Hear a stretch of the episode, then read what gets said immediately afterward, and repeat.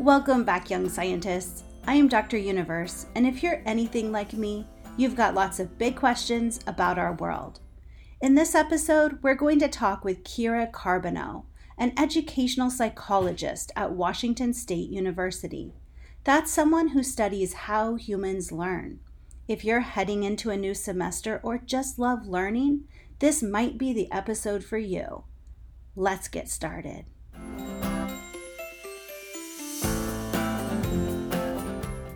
So, you are an educational psychologist? Yes. What does that mean? Can you tell me what educational psychology is?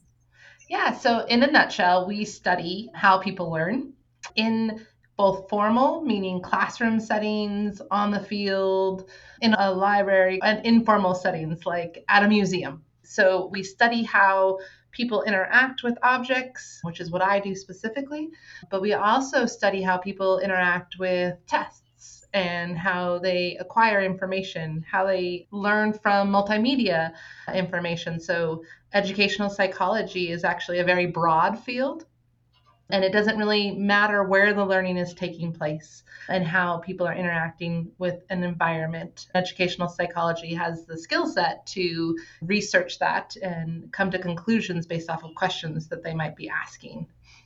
Can you give me an example of what it means that you study how people interact with objects?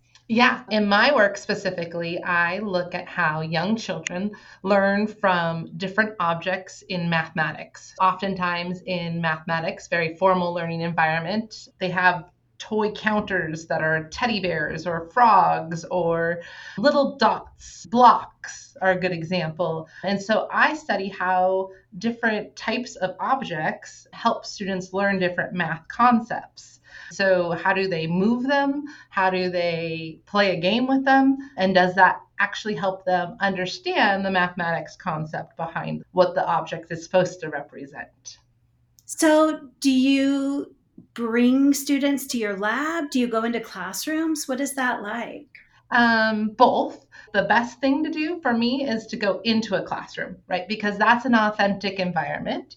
And how people interact with objects or what distracts them from objects is more authentic in a classroom, right?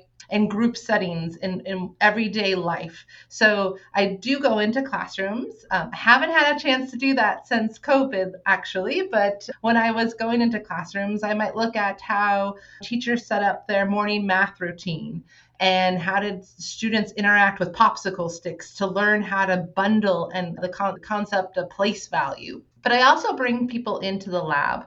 I tend not to bring young children into the lab. I actually increase the the mathematics concept for example the quadratic formula.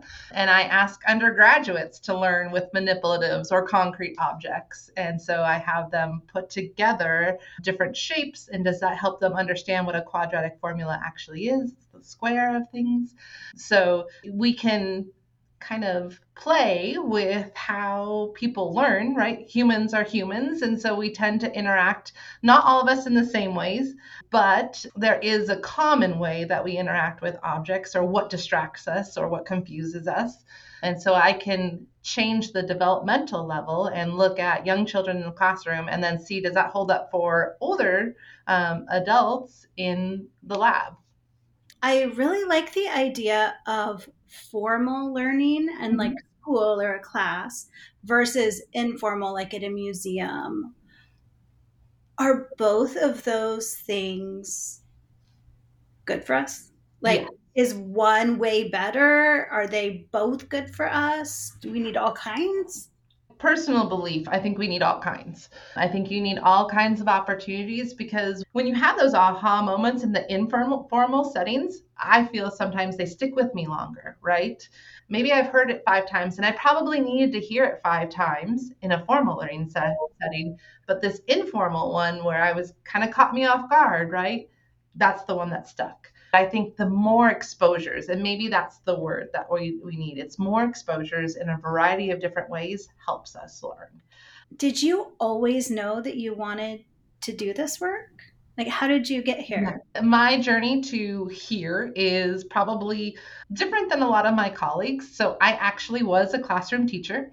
So, I started my undergraduate career. I really wanted to be in medicine, and I thought I would maybe be a chemist or a pharmacist, but I really didn't like those classes all that much. And then i just i'm not very good with blood. So cancel that. Um, and then i so i what else is out there? And I fell in love with education. Got my undergraduate degree in elementary education with an endorsement in science and mathematics. So, when you go for elementary education, you have to carry certain credentials of being endorsed in a specific area. So, I have science and mathematics as my background. And then I went and taught for several years. And I did a really cool program where I took my students for all the way through first grade and then all the way through second grade. It was called the looping program. And in that program, as I was doing that, I had to turn to research. How do I help students get better? How do I help them learn? What happens when they're struggling? How do I change my instructions so that the students are getting the best educational experience that they they can? And so I kind of fell in love with research there. I didn't know it at that moment yet.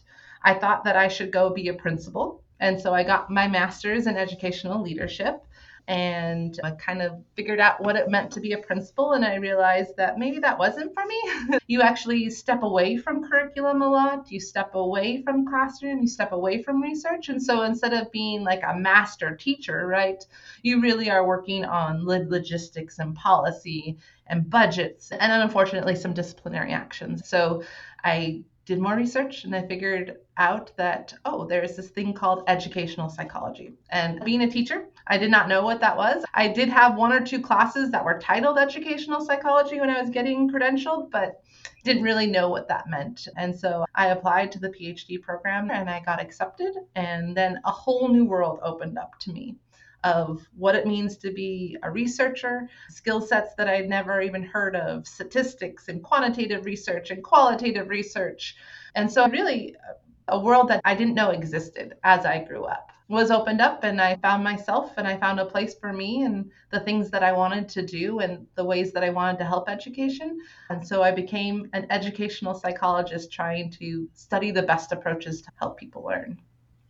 And so the goal is to figure out what actually works to help people learn in a classroom or a museum. Absolutely. And the people in charge of those things can use that information.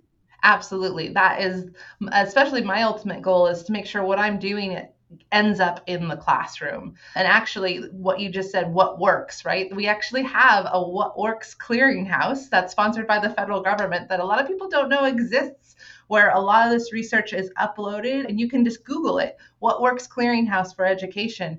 And it gives you lists of strategies and ways to work with students to help them learn of what, what's been shown to be really effective and what doesn't have the evidence quite yet to be effective. Some things show great promise and great efficacy in a lab, right? So when I'm working one on one with a student, I can show great gains by doing some strategies. But when I release that strategy into the classroom, it implodes on itself and it's not as effective. And so, this clearinghouse of what works helps us decipher what would be the best strategies. So, definitely the final goal of all of our research, I would say, in educational psychology is to have an impact on the educational environments around us. I love that it's available for everybody to look at too. Yes. That's awesome. You mentioned quantitative research, qualitative research, and statistics. Can we just really quickly talk about what each of those are? Yeah, yeah. So quantitative research and qualitative research are two different approaches to understanding questions.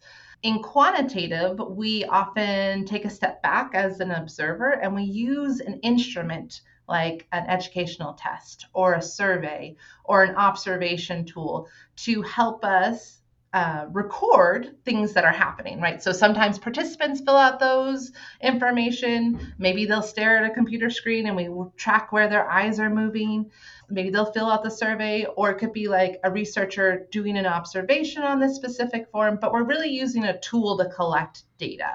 Um, and then use that data, they translate those into numbers And then we use statistics to try to find patterns in those numbers. And that can give us support for or against maybe some of the questions that we have. And then on qualitative side, it you as the researcher really become the tool right? You have a specific positionality in the way you look at the environment. Let's say you're doing a classroom observation or a participant interview. And so you're crafting questions, much like you're doing right now. You're crafting questions on the spot, you're asking probing questions, you're making observation of people's behaviors and the language that they use. And then you use a, a framework to analyze that data or look for commonalities or what we call themes in people's words or in people's actions or in artifacts, newspaper clippings. But you are the tool as a qualitative researcher and then you write up your findings in that way and oftentimes there's many different checks and balances that are put in place in both approaches but they give you different information about it can be the same question or different questions but they give you different perspectives on what's happening. So it's a new year, new semester. I'm wondering if you, as a learning expert, have any advice for kids and students who want to start the new semester out strong. What advice do you have for learning? Well, I think it's not necessarily what you do, but how you approach what you're doing. You got to have the right mindset, right? You have to have the willingness to fail. You have to have the willingness to say, I'm not going to do it perfect all the time. And to set out with a goal of, I'm going to get 100% on every single test that I take, or I'm going to study for five hours every day. Those aren't obtainable goals. So you have to think about what can actually be done know that you're going to mess up on that and then not give up. So instead of saying for the whole semester, I'm going to do X or all of third grade, I'm going to do X, take it a couple weeks at a time. These two weeks, I'm going to try to do whatever it is that you want to try to get better at and set a small, measurable goal. But also know that if you mess up during those two weeks, it's okay and that the best thing you can do is not give up but start again um, and being an academic advocate for yourself or an academic risk taker meaning asking good questions speaking up when you don't know it's okay not to understand and it's okay to say i need to think about this in a different way so be an academic risk taker raise that hand and keep going what about kids that it feels hard to fail or to take mm-hmm. risks how do you get over that? How do you teach yourself that it's okay? Yeah, I don't know the answer to that question. I honestly don't. I don't know if we'd be able to design a study to, to even begin to think about it. But okay, this is for kids who have ever watched Sing. I was just watching Sing with my five year old daughter, right? And the, the elephant, I don't remember her name. And she has stage fright, right? And the little koala guy Mr. Moon. I got that one, right? He says, all you have to do is start singing. And that's really all you have to do. It, the thing I think most people fail to recognize is that they think it's easier for other people. And that's just false. It's not easier. It's just that they started to sing.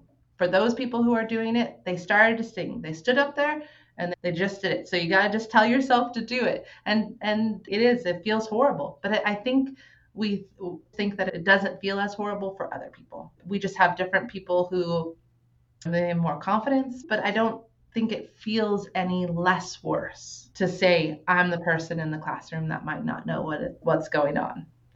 Wow. The one thing you might be able to to kind of flip in your head is I'm doing this for the five other people who aren't able to do it.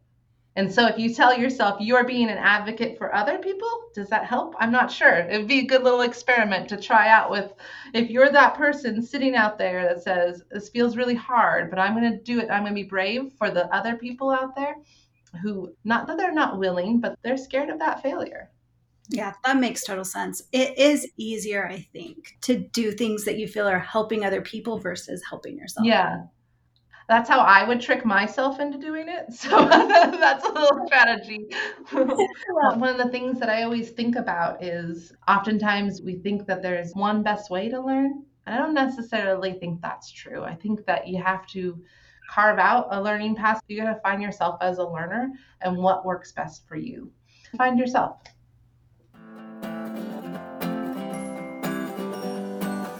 That's all for this episode, friends. Big thanks to Kira Carbonneau at Washington State University. As always, if you've got a science question for me, you can submit it at askdruniverse.wsu.edu. That's A S K D R U N I V E R S E at wsu.edu. Who knows where your questions will take us next?